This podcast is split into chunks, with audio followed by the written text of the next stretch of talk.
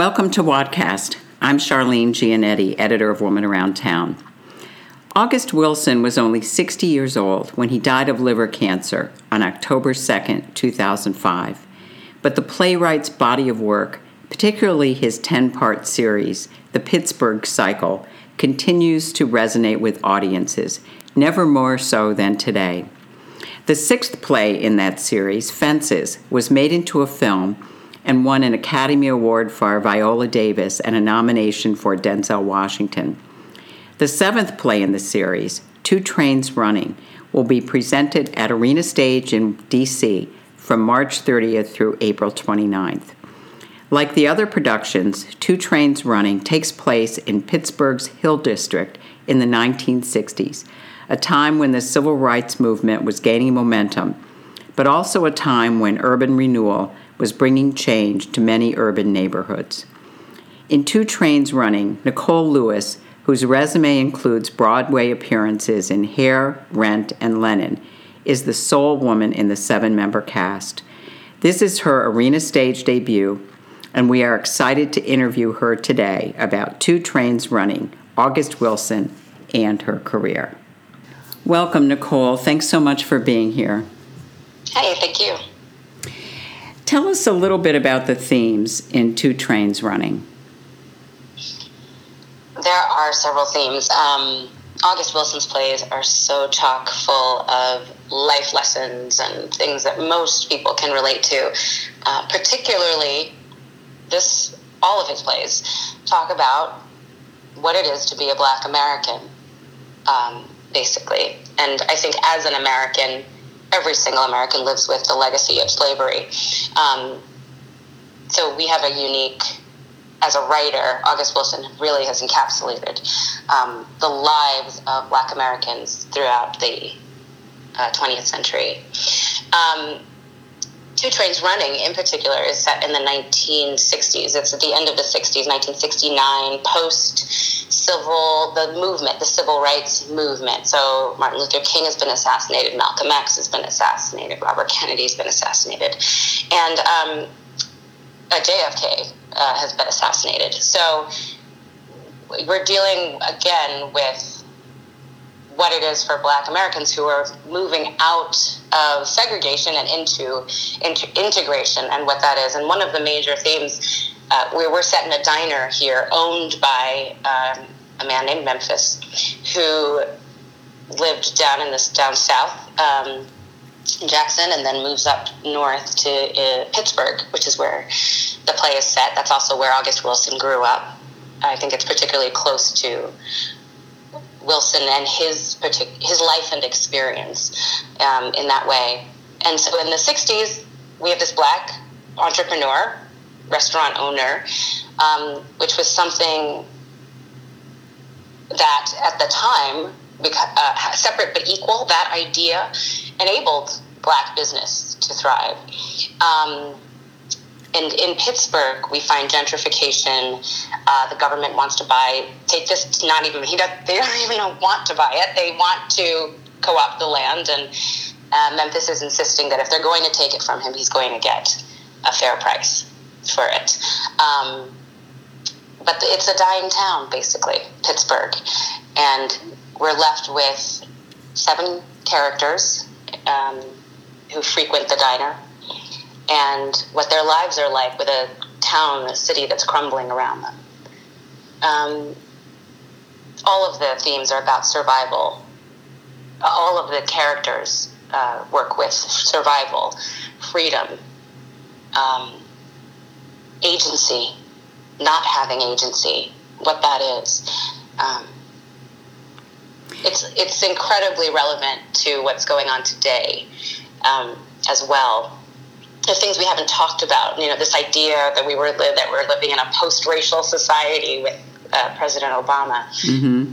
when those these issues are still um, race is a major issue, becomes a major um, point of contention.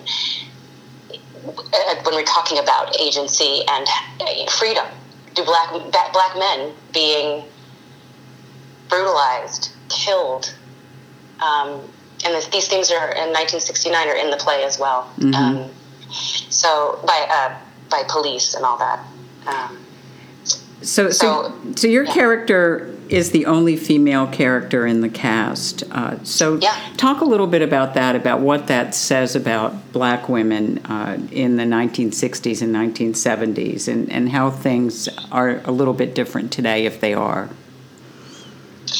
Well, from what I've known, because I wasn't, I personally wasn't around then, but um, from what I looked up and researched and discovered that it was a real time for emergent women, uh, particularly black black women.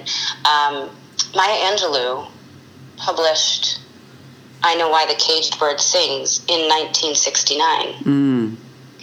and that has been a real um, source of my understanding of the time and this character, um, and what it is to be a woman who in a certain place in has a certain place in society especially around black men what that dynamic is mm-hmm. um, how much she can say how much does she say um, and how she protects herself um, and what kind of agency she has even if she doesn't have all the words to say it august Wilson, I really believe, wrote a play that was reflective of that time directly. I don't know that he was making any statement or comment about um, women necessarily. I think that's for the uh, audience to glean from it if that's what they take from it. Um,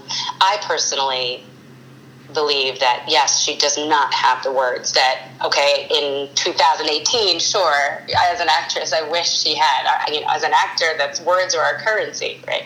Um, and at the same time, words are our currency as well as our presence, just mm-hmm. even our presence. And so she is in the entire play. She's in every scene of the play. Um, leaves stage for a, couple times, I think maybe three times. And um, so her presence speaks very loudly to me. Um, she hears everything and has an opinion on everything. And she does, the words that she does have are powerful. Um, and so I think it is very reflective of the time when women were coming up and coming out. A lot of the writers of the time. So you had Alice Walker, who was writing about this emergent women, woman. Um, you had uh, Ntozake Shange, um, who was writing at that time. She was actually, I believe, at Columbia mm-hmm. at that time, and um, but also was writing, you know, um, for color girls at the time who considered suicide when the rainbow isn't enough. Right, right. Um, when the rainbow isn't isn't, isn't enough, enough. is enough. Um, so these ideas were definitely percolating. This character, I think, is pre that actual moment where mm-hmm. women had their voice, if that makes sense, right? So this is a woman who she's, she's becoming in this moment, and I think that it's a very she's dealing with a lot. A lot. She's got her legs are scarred. Um, it's self inflicted, mm-hmm. and that also speaks volumes in this play.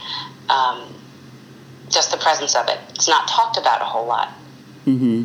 Um, but I believe there's lots of opportunity for the expression of that from as a character. That's my. That's been one of my greatest. Um, the richness of this character comes out of that. So, um, so Nicole, how are you able to get across what's happening with this character, if not in words, then with her body language? Absolutely, it is. It's a lot about body, and it's a lot about. Well, you know, as I said, word as an actor, words are our currency. Well, they actually come through our body, our bodies, mm-hmm. right? So, breath and voice is one way um, in which expression happens, um, but every actor, even if they have a lot of, even if they have plenty of words and monologues, we are expressing constantly with our bodies. Mm-hmm. And it's subtle. I think it's something that, um, as human beings, we respond to. We may not even realize it, but we're getting it. Mm-hmm. Um, yeah, and it's that's paramount actually for an actor to be connected to the body because we are it's our whole organism that's expressing. So, what does it mean to you to appear in an August Wilson play? It is. It feels like a major bucket list check off for me. Not check off, but check off. Um, uh, um, yeah, it, I this is my first August Wilson full length August Wilson production that I've gotten to do, and it's a complete dream come true for me. I, August Wilson is our Shakespeare. Um, oh, sorry, that's my microwave. it's okay. sorry, uh, the quinoa is cooking. So, um, but August Wilson, absolutely, he's America's to me, everybody compares him to Shakespeare. I, for me, it's even greater than that because I, the stories that he tells uh, are so rooted in a human experience that I can relate to. Mm-hmm. That, and also I think as people have talked about, I even thought, oh, he doesn't write women. I really cast him off for a, a long time um, because of that. I I was a, a, science nerd in high school. I went to the Bronx High School of Science. I, you know, I didn't come to theater until a little bit later, and um, so I knew about August Wilson. I'd gone to see. My parents took us to see Fences with James Earl Jones when I was younger. I barely remember, but um, it was. I always knew of him as a an icon and a major figure of black culture mm-hmm. and American culture.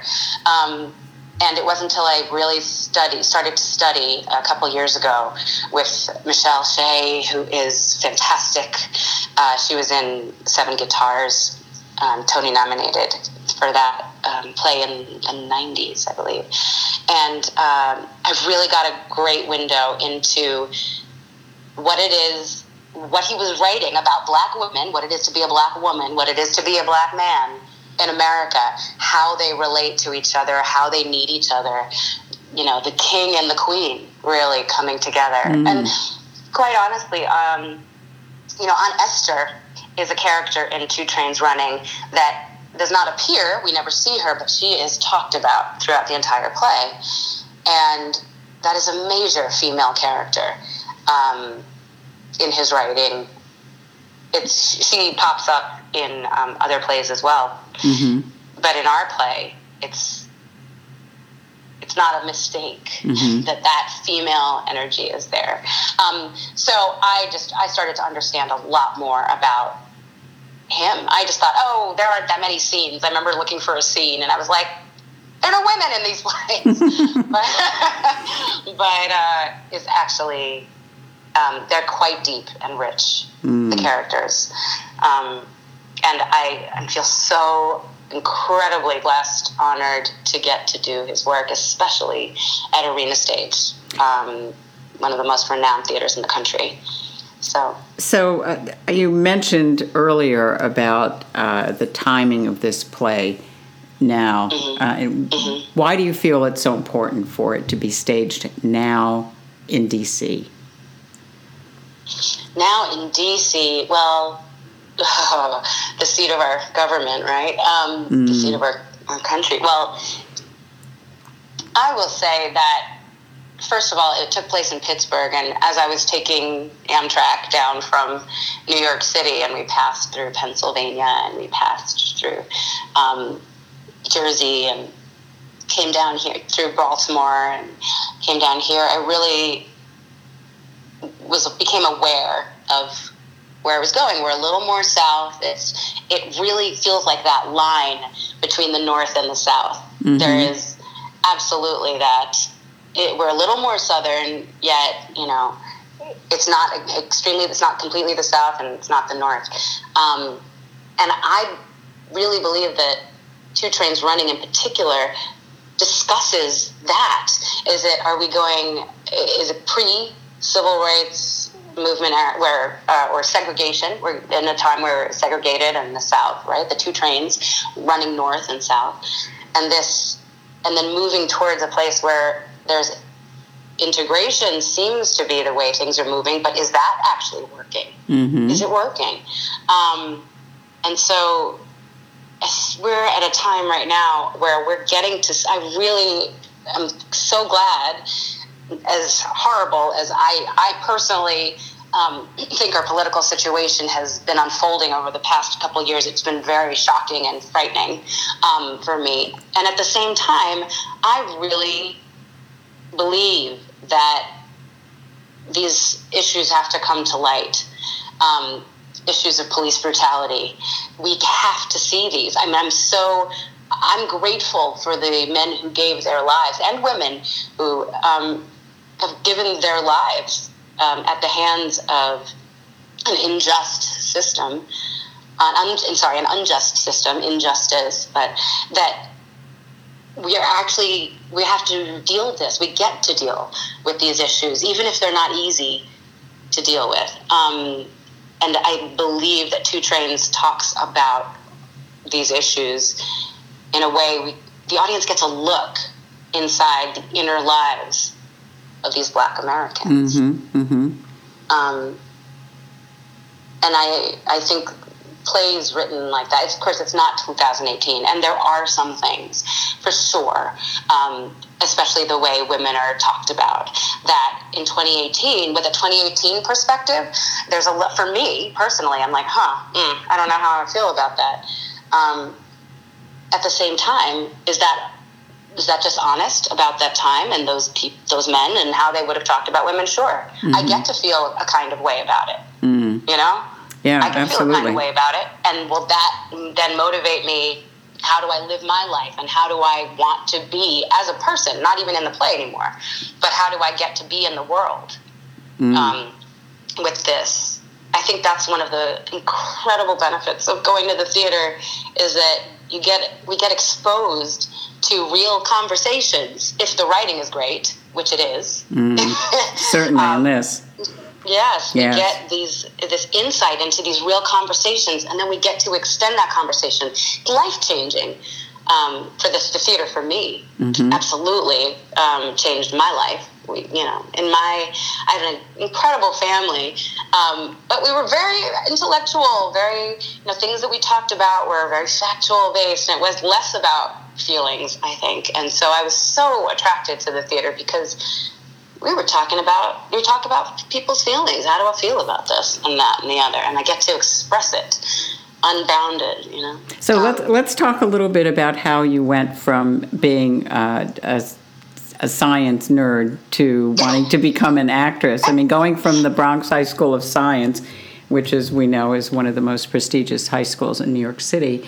Um. When did it kick in that yeah, I want to be an actress? Um, well, my parents, I lived in New York, so my parents took us to see a show. My sister and I, once a year, we got to see a show, a Broadway show, and mm-hmm. I was on the edge of my seat whenever we went to do that. So it was always a little closet desire and love, and I was I would go to the library and record Broadway musicals. I would get the you know CDs or tapes out of the library. So I always loved it. And then when it came time, I did a Westinghouse science project, and every summer I would go and do um, a research program at you know Woods Hole Marine Biological Laboratory or something. I love science as well. But when it came time to go to college, I chose Yale, and Yale has so much theater, so much um, music and singing. I mean, there, it's every I think student who goes there is quite well rounded and it, it, I was exposed then to so much more theater, and I completely became obsessed.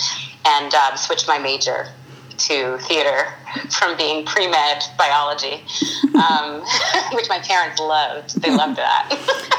um, but they uh, came around and they got to see me in a production with and said, "Oh, oh, well, we get it." Okay, now we understand, right? right. yeah. so, so um, I know you've been on Broadway in Hair, Rent, Lennon. Uh, any favorite moments? Anything that stands out that uh, you know you think about? Yeah. Yeah, it's funny. All those three shows in particular speak to who I am uh, as an actor, as a person, you know, they're very much at, at the time. You know, they were very, they're very much. We're all one. Love is the most important thing, and um, and that does pervade a lot of the characters I play, and especially even Risa, especially Risa, actually mm-hmm. in Two Trains. That's an aspect of her um, character as well. And uh, but I will say about Hair, um, which was that was probably the most dominant show of my. Um, Broadway life, and we had so many. There were so many incredible moments. Um, one of them was actually performing in Central Park before mm. it went to Broadway, and singing "Let the Sun Shine In" as the heavens opened and it rained down on us. It was unbelievable. Um, you know, we had, you know, the crew was trying to get us off stage because our mics would explode, basically. but uh, so we like took off our mics and went back out and sang in the rain, and the audience was there. I mean, it was incredible. What a moment! Um, yeah. really, really fantastic. And um, and then when we got on Broadway, uh, I was understudying Sheila, who sings "Easy to Be Hard" and that character, and I was I understudied Dionne as well and a bunch of other characters. But halfway through the second act, the, the Sheila had an uh, an accident. Had a, an accident and had a bloody nose. Had to be rushed to the hospital. Wow. Um, and I remember coming off stage from doing one number and the stage manager being like, You're going on as Sheila. oh, boy.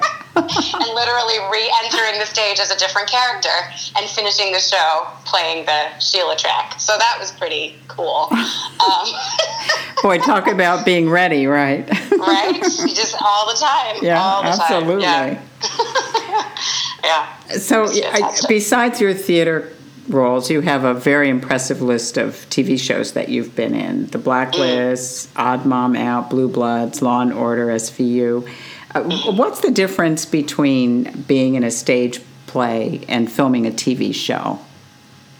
Oh, so different. Um, so very different. In a stage play, the rehearsal process, first of all, is much longer, and than a than in a movie or anything filmed.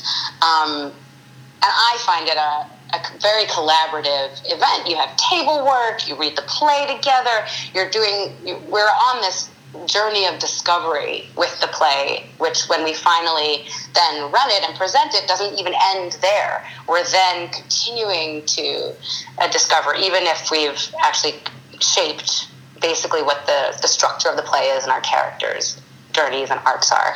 Um, with film, it's much for me much more okay. What uh, I have to understand what's going on, make bold choices from the beginning. I guess we're always making bold choices, even especially in theater, actually, because there's no other way to figure out does it work or not. Just, you just got to go with it, make a choice. Um, you do get to do. Uh, um, scenes over and over again, and there's a learning in that um, just because you're dealing with so many different aspects of the moment. So, you know, are you standing on your mark? What kind of angles do the do they want to get? The camera guys? Do they, you know, how's the lighting? Oh, we didn't, we got some sound in there. The boom was in the shot. We got to do it again. So, um, I think basically as an actor, there's no difference in terms of having to bring yourself to the moment in every moment.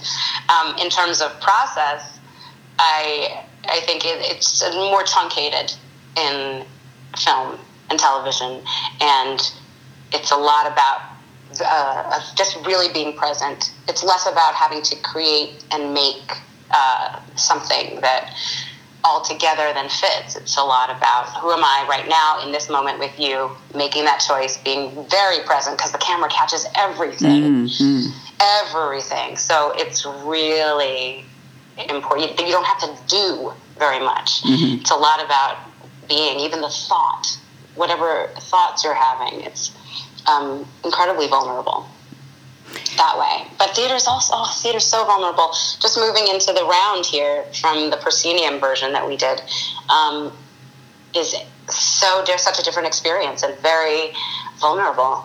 And um, it's one of the great things about getting to do theater is getting to be that present with a group of people.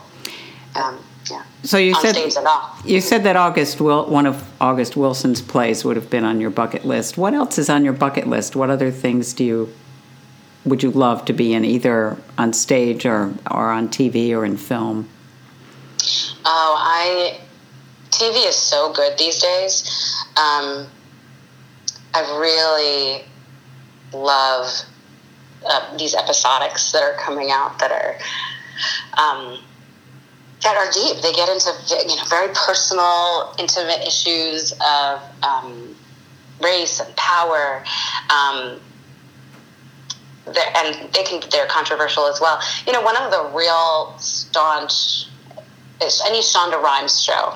Period. I, I would do Right. um, hands down. Um, Grey's Anatomy is such a great. I mean, that show has been around for so long, and in some ways, in the back of my mind, I'm like, "Huh, wouldn't that be cool?" Mix the, like some of the the biology, or the science, You're right. That's absolutely with All right. the emotion. There's so much heart in that show. Um, so it's those kinds of um, roles, and I've, I've done a bit of Shakespeare as well, which are really so full bodied. And I also still love musicals. Um, there's a very, but it's, it's also a very specific kind of musical. That if, if a musical came along that um, was of the simpler nature, that I think Once on This Island falls into those categories. Ahrens and Flaherty are one of my favorite writers. Um, or sorry, I should say a team of my favorite writers, and uh, so those would be great to do. Also, it's such a great time for us, and I say us meaning Black women in particular. Um, but I think there's so much diversity coming up. Uh, uh, production companies that are strong right now.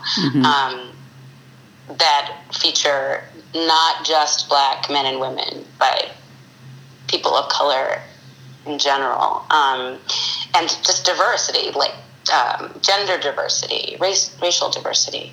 Um, so I think television is the next, feels like the next frontier um, for me, for sure. So, That's Shonda, I'm here, Shonda. That's right. we'll make sure to send this to her.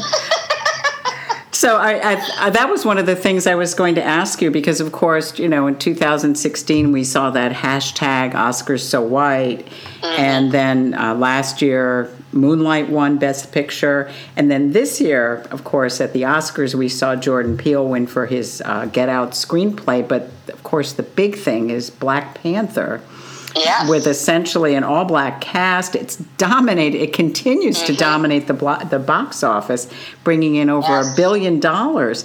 And so, have we? Wakanda forever. Yes. yeah, have we? I know, I know. have we reached a tipping point here? I mean, you seem to think that things are there are so many more opportunities now. Yeah, I do. A, a tipping point. I don't. I'm not sure. What I'm not exactly sure if there's a point um, at which things change, and then all of a sudden, it's, it's like in the theater or as a in a career. It's not. I don't believe that there's like, okay, now I've made it. I don't. I don't know. I think it's a constantly evolving process. I. I. So I look at it and I see it as a collaboration of more projects and actually scripts being written that are rich and full and exciting to get to perform. That It's about the roles, it really, um, and it's about the writing. I think in terms of opportunities that come up, and though I'm not a writer, I've always said if I'm teaching or anything, um, and I've just learned if you can write, write your own material because there's a market for it. Absolutely, number one, and number two, it's we're not we don't have to be at the mercy of you know oh there aren't roles that are that are really rich and great and that I want to play. You know, I know particularly for black men, it's like lot thugs. Thugs are, you know, you can go out for a million thug roles, um, but characters that are complex and deep and you know, I think Sterling K. Brown is on you know is getting to be an example of that. So the Right. industry gets to say, "Oh, wait, we can make money off of this." Yes, you, we've always been great. Right. The writing has always been good. The talent has been phenomenal. It's just in Hollywood, I don't think there's been a monetary value on it. Um, and now with Black Panther, I believe billions of dollars. That's what Hollywood speaks. You know, money speaks dollars, dollar signs. So, yes, I absolutely believe that with the success of Black Panther, there are many more opportunities are coming because they will be funded and financed and produced. Um, they want these stories, and rightfully so. We have amazing stories to tell.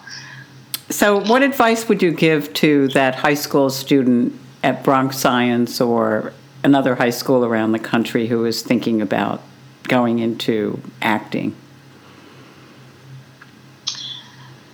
I would say it's a marathon, not a sprint. um, like I said, there's no such thing as I made it and I'm done. I, um, I don't think if you're going at it for fame and recognition, I think there is disappointment ahead for you if that's. Uh, and I know that there's there can be a lot of that, um, especially when you're young. Um, this idea of oh, I want to be on TV, um, and to put in the work, to study, to take class, to practice, and if you love it, do it and find any way and any means necessary, by any means necessary, of doing the acting, and get really into what it, what specifically do you enjoy and like. And for me, that's changed over the years. Like I was saying earlier, like it was musical theater for um, several years, and it's not that I don't, but when I don't like musical theater anymore, I've been exposed to new things, and as I evolve as a human being um, and as an actor over many years, I get to discover, oh, you know, I want to work on this right now. In fact, I was cast in. I got I booked uh, two trains running, and I had another offer um, at the same time.